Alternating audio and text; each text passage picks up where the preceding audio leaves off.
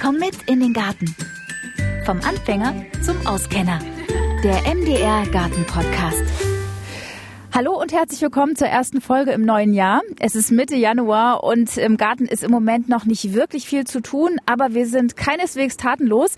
Also bei mir ist die Vorfreude auf die neue Gartensaison schon riesengroß und jetzt geht's natürlich los. Saatgut kaufen, also Kataloge wälzen, im Internet irgendwie gucken, aber was kauft man da? Was ist das Beste? Woran kann man sich orientieren? Und genau darüber spreche ich mit Lars Christensen. Er ist Mitinhaber in fünfter Generation beim Erfurter Traditionsbetrieb NL Christensen, Erfurter Samen- und Pflanzenzucht. So heißt es richtig, stimmt's? Jawohl, das genau das finde ich. Schönen guten Tag. Welches Saatgut gibt es? Also es gibt ja unterschiedliche Typen. Können wir das mal so ein bisschen eingrenzen? Es gibt einmal die Arten, Blumen, Gemüsesamen und so weiter. Das ist schon ganz klar. Aber wir unterscheiden heute ja generell auch zwischen Standardsaatgut und natürlich auch was ganz stark im Fokus unserer Kunden steht, das biologisch angebaut, also das sogenannte Biosaatgut. Okay, also Standardsaatgut und Biosaatgut. Und dann gibt es doch auch noch samenfestes Saatgut und F1-Hybride. Das sind so Sachen, die ja dann auf diesen Tütchen draufstehen. Wo ist denn da der Unterschied und was ist überhaupt was? Also das darf man erstmal nicht verquicken oder verwechseln mit Standard- und Biosaatgut. Es gibt nämlich genauso Biosaatgut als F1-Hybride und als, als Samenfeste, aber eben auch als Standardsaatgut. Also da der Unterschied im Prinzip Samenfeste ist, Sie können im Prinzip aus diesem Saatgut wieder Saatgut herstellen, ohne dass die Sorteneigenschaften großartig verloren gehen. Das geht natürlich nur über einen gewissen Zeitraum, weil irgendwann mal müssen Sie das Saatgut kontrollieren, Sie müssen es bonitieren, also Sie müssen nachschauen, ob das Saatgut, was Sie wieder angebaut haben, genau dieselben Sorten Sorteneigenschaften hat wie die vorherige. Das samenfeste Saatgut können Sie also dort entsprechend länger über einen gewissen Zeitraum anbauen. Aber nach einer gewissen Zeit sollten Sie sich auch mal frisches Saatgut wieder zulegen, um Ihren Bestand aber wieder aufzufrischen. Bei F1-Saatgut ist das ein bisschen anders. Da haben sie von zwei Pflanzen das Beste zusammen, Hybrid heißt es ja, das zwei, von zwei Pflanzen das Beste zusammengebracht. Ne?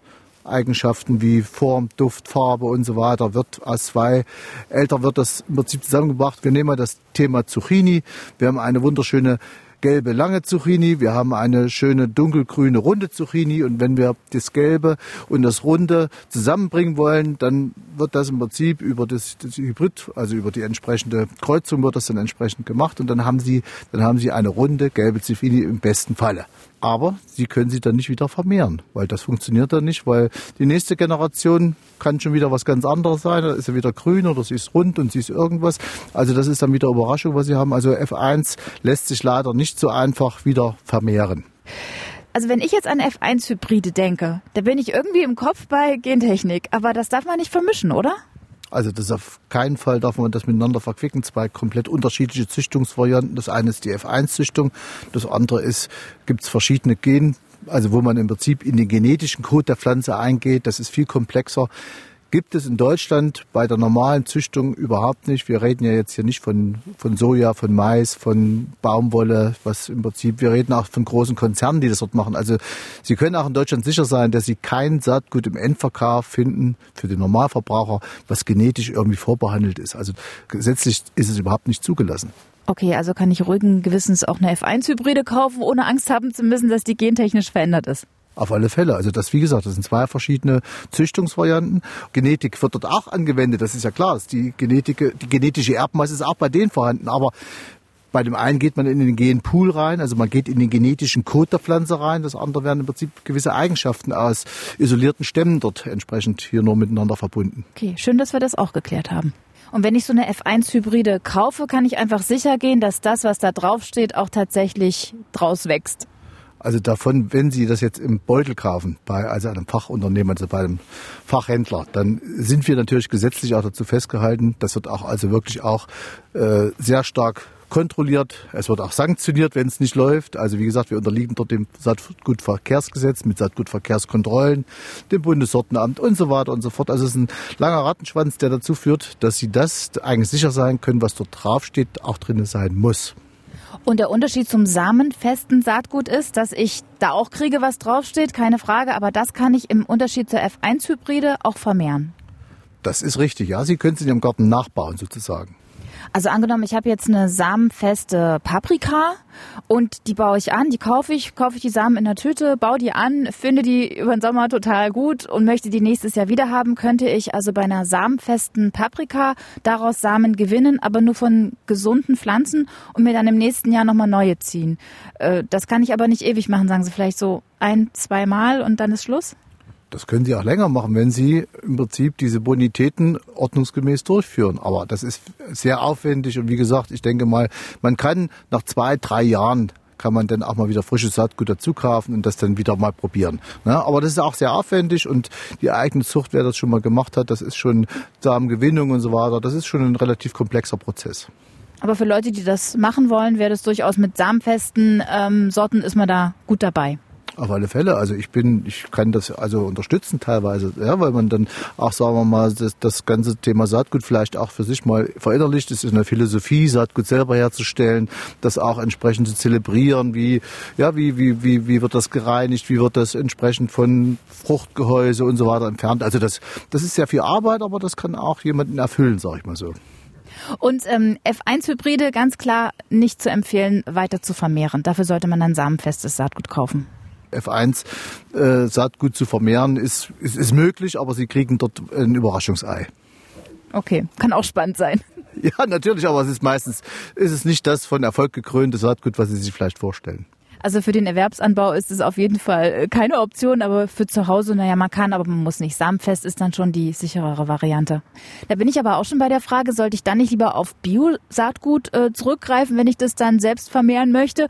Oder ist das Standard-Saatgut genauso gut? Also generell ist es ein Biolo biologischer Anbau, ist es natürlich auch ein Prozess.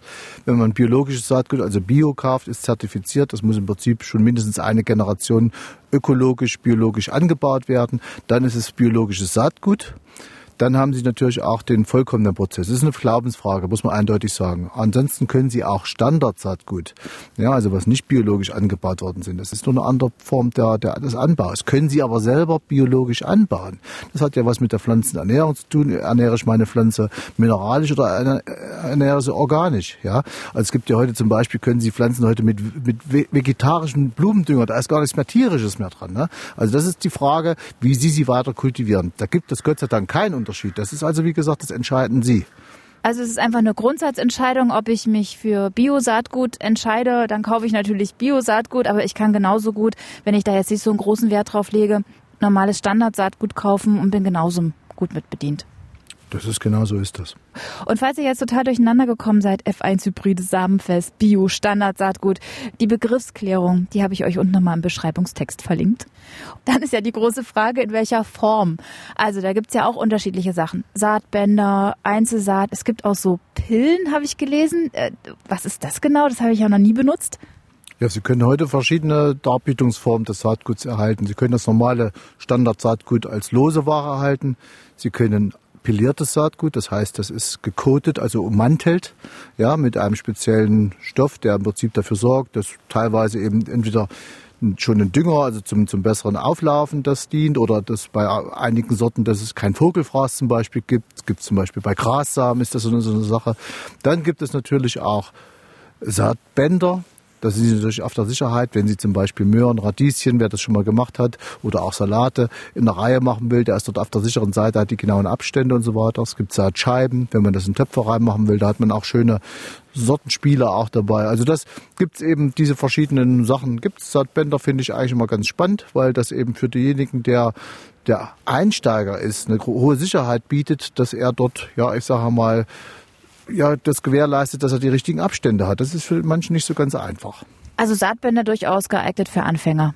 Für Anfänger und es gibt mittlerweile auch Saatbänder in verschiedenen Sorten zum Beispiel, eben, eben für Balkonpflanzen, eben eine reine Balkon- und Terrassenpflanzen, Saatbandkreation, die wir auch im Haus haben und so weiter. Oder eben auch Farbspiele, ne? Blau-Weiß für Rabatten vorne hin, die dann einen halben Meter breit werden, die den ganzen Sommer blühen. Also das Saatband ist schon eine ganz spannende Geschichte und ist eben, wie gesagt, äh, Sie müssen da nicht so viel beachten, wie wenn Sie es jetzt einzeln aussehen. Hm, da muss man Abstände beachten und eben gucken, dass nicht zu dicht ist. Das Einzige, was Sie beachten müssen beim Saatband, es darf nie austrocknen. Das ist ganz entscheidend. Auch die Saatscheiben, also diese Papierträger dürfen dort nicht trocken werden. Dann ist es meistens immer schlecht, weil dann läuft sehr, sehr schlecht auf. Und das geht auch meistens, geht's manchmal, geht's also nicht meistens, meistens geht auch manchmal kaputt. Also da immer darauf achten, dass die immer feucht gehalten werden. Nicht ersäufen, aber feucht halten. Und wie viel Erde muss da drauf auf so ein Saatband? Ist das ein Unterschied, ob ich normales Saatgut ausstreue, Samen, oder ob ich ein Saatband benutze? Also das kommt ganz darauf an, was sie aussehen. Ne? Das gibt natürlich Lichtkramer, es gibt das, aber die meisten Saatbänder müssen mit ein bisschen Erde schon abgedeckt werden. Aber das sollte man auch immer dementsprechend äh, der Saatgutverpackung entnehmen, weil das kann man nicht pauschalisieren. Erde drauf, wichtig, ein bisschen auf alle Fälle, so dass es auch natürlich klar einen Schluss mit der Erde hat. Aber jetzt zu sagen, das wird, das wird jetzt also generell drei Zentimeter oder ein Zentimeter oder ein Finger breit, das muss man dann entsprechend der Kulturanleitung entnehmen. Okay, also immer schön lesen, was hinten drauf steht. Das ist ganz wichtig. Dafür entwickeln wir diese Beutel, diese Samenbeutel mit den hinten mit den Kulturanleitungen. Das ist eigentlich das ist der Waschzettel für Sie. Ne? Also auf das, Sie gucken auf jede Jeans drauf, wenn Sie irgendwo was reinpacken und da gucken Sie nicht drauf, machen das nach Gusto, wird es manchmal, kann es manchmal schief gehen. Wenn man so eine Saatguttüte aufreißt, ganz egal was es ist, bleibt ja meistens was übrig, weil so viel brauche ich ja gar nicht. Es sei denn, ich streue das komplett jetzt hier so Blumenwiese aus, aber ich sag mal, so Gemüsesamen braucht man jetzt nicht so viel, wenn man selber vorzieht. Ähm, was mache ich denn mit dem Rest? Wie kann ich denn äh, Samentütchen also halbvolle Samentüte, wie kann ich das denn am besten lagern, ohne dass es kaputt geht und wie lange? Also das ist also ganz unterschiedlich. Also die Länge entscheidet immer die Art und Sorte. Ne? Es gibt eben Sorten, die halten sich länger, es gibt Sorten, die halten. Aber prinzipiell sollte man sagen, wichtig ist, dass sie trocken gelagert werden und dunkel und kühl. Also im Prinzip keine Licht ausgesetzt ist. Das ist mindestens darf 25 Prozent Luftfeuchtigkeit sollten nicht überschritten werden. Geeignet dafür sind zum Beispiel Einweggläser oder solche Schraubgläser. Dann gibt's diese kleinen Trockenpäckchen, Sil Silkagel-Päckchen, die man dort mit reintun kann, die die Feuchtigkeit also nochmal aus dem Saatgut rausziehen. Also je trockener, desto besser. Diese kleinen Päckchen, das ist, wenn man irgendwas bestellt, sind sie doch öfter mal dabei bei so technischen Geräten und so. Die kann ich einfach nehmen und tue die in das Glas mit rein. Genau, die schmeißen wir ja normalerweise immer ganz schnell weg. Was wollen wir damit? Bitte mal aufheben, mal sammeln. Damit können Sie im Prinzip schon Saatgut trocknen in diesen Gläsern. Allerdings die Gläser eben auswaschen, ganz wichtig, dass keine Keime drin sind, ganz entscheidend und natürlich auch gut trocknen, ne? dass also nicht das feuchte Glas genommen wird, das sollte eben so. Und dann tun Sie so ein Silka-Päckchen dort mit rein und da ist das äh, eine wunderbare Geschichte, die Sie dann im Prinzip dann trocken, kühl und dunkel lagern können. Ähm, aber steht ja leider nicht hinten auf der Tüte drauf, wie lange das Saatgut haltbar ist, also im Sinne von, wie lange ich es lagern kann. Ähm, aber kann man so ungefähr sagen, man, dass diese Samen, zum Beispiel Blumen, kann man gut lagern, länger lagern oder eben auch nicht so lange? Also es gibt sehr unterschiedlich. Das ist eine ganz große Range von, von, von Lagerzeiten, die, wo es möglich ist. Zum Beispiel Astern sind meistens nach einem Jahr schon nicht mehr lagerfähig. Und dann gibt's eben, sagen wir mal, wenn Sie Landsaat nehmen, länger, Grassamen und so weiter. Aber ich sage mal, Bohnen können Sie etwas länger liegen lassen. Dann muss man aber immer gucken, dann natürlich, das ist kann man nicht pauschalisieren. Also zwei, drei Jahre kann man das machen, aber wie viel Saatgut wollen Sie eigentlich lagern über die ganze Zeit? Man sollte es eben so machen, dass man dann eben auch das Saatgut entsprechend, ja, irgendwann verliert es auch die Keimfähigkeit, selbst bei der trockenen Lagerung. Und wie kriege ich raus, ob es noch keimfähig ist? Ja, die Keimfähigkeit äh, können Sie natürlich ganz klar über eine Keimfähigkeitsprobe darstellen, auf dem Löschblatt oder auf eine, eine, eine Aussaat machen, eine Probeaussaat machen, dann sehen Sie, was dort noch möglich ist, bevor Sie dann in den großen Prozess einsteigen. Äh, allerdings, wie gesagt, äh, bei vielen Sachen probieren, dann vielleicht auch mehrere Körnchen verwenden. Wenn, mal, wenn Sie merken, das ist nicht mehr so keimfähig, dann nehmen Sie vielleicht mehrere Körnchen, dann haben Sie mehr Glück. Also das ist ganz unterschiedlich. Aber die Keimprobe ist erstmal die grundlegende Sache, um eine Keimfähigkeit nachzuweisen. Es ist schon ein komplexer Prozess, bis das Saatgut in diesem Beutel landet. Das muss geerntet werden, das muss gereinigt werden. Dann muss es entsprechend ja abgefüllt werden. Und das machen wir ja bei uns in der Firma. Wir, wir haben einen durchgängigen Prozess dort von Saatguternte bis Saatgutaufbereitung und dann entsprechend abfüllen in einem Beutel und dann entsprechend auch dem Markt zur Verfügung stellen, also der Vertrieb dann von Saatgut an den Endverbraucher. Das Ganze für 1,30 Euro. Und das Ganze nur, das ist schon ein gutes Saatgut, was Sie dort haben, für 1,30 Euro, aber teilweise im Centbereich. Was macht ein gutes Saatgut aus? Kann man das in einem Satz sagen? Das ist natürlich klar. Das ist das, ist das was äh, Saatgut ist Verkauf, ist Vertrauensfrage. Das muss man eindeutig sagen. Dann, wenn Sie Saatgut heutzutage kaufen, jemand, der vielleicht ein Anfänger ist oder der noch nicht so damit entsprechend vertraut ist, der kauft das beim ersten Mal, wenn es nicht läuft oder es läuft nicht auf, es geht nicht auf, dann ist das natürlich vermutet der Anwendungsfehler. Jetzt geht er nochmal los, kauft das nochmal beim gleichen Hersteller, im besten Falle bei uns, und es läuft wieder nicht auf, um Gottes Willen. Dann ist das natürlich für uns eine verlorene Schlacht. Also, wir müssen natürlich auch Qualitätskontrollen machen. Wir haben ein eigenes Qualitätslabor hier, was wir, was wir bemühen dies, diesbezüglich. Na, wir sind also auch zertifiziertes, ja, entsprechend dem, dem deutschen Saatgutverkehrsgesetz zertifizierter Betrieb. Und wenn wir hinten haben wir eine Keimgewehr draufstehen, die, die müssen wir auch gewährleisten. Das ist also auf diesem bunten Beutel steht drauf, Keimgewehr bis so und so. So lange muss das Saatgut im Prinzip diese nach einer Saatgut äh, Mindestkeimfähigkeitstabelle muss das entsprechend dann dort auch keimen mit dem prozentualen Anteil. Was die deutsche Sprache für schöne lange Wörter hat, ne? Ja, das ist natürlich, ich weiß. Was sollte man denn beim Saatgutkauf unbedingt beachten? Wir sind ja heute sehr breitbandig aufgestellt, um Saatgut zu beziehen. Es gibt einmal den Fachhandel ne, vor Ort, den lokalen Handel, den ich natürlich immer empfehle, weil sie das Produkt dort in der Hand halten. Also wenn Sie jetzt Saatgut kaufen, dann sollte man drauf gucken, sind, ist hinten der Stempel drauf, Keimgewehr gucken, ganz wichtig dann, ja, gut, ist der Beutel noch, ist er schon verbleicht, ja, dann hängt er schon ein bisschen länger, da muss man auch mal gucken, da ist es vielleicht nicht so ganz, aber dann gucken Sie auch mal drauf, wenn Sie das Saatgut natürlich jetzt so irgendwo bei einem Nachbarn oder irgendwas, das ist natürlich dann immer eine, eine Glaubensfrage, ne? Sie sehen das dem Saatgut ja nicht an, an der Form oder an der Farbe, ob es jetzt gut oder schlecht ist.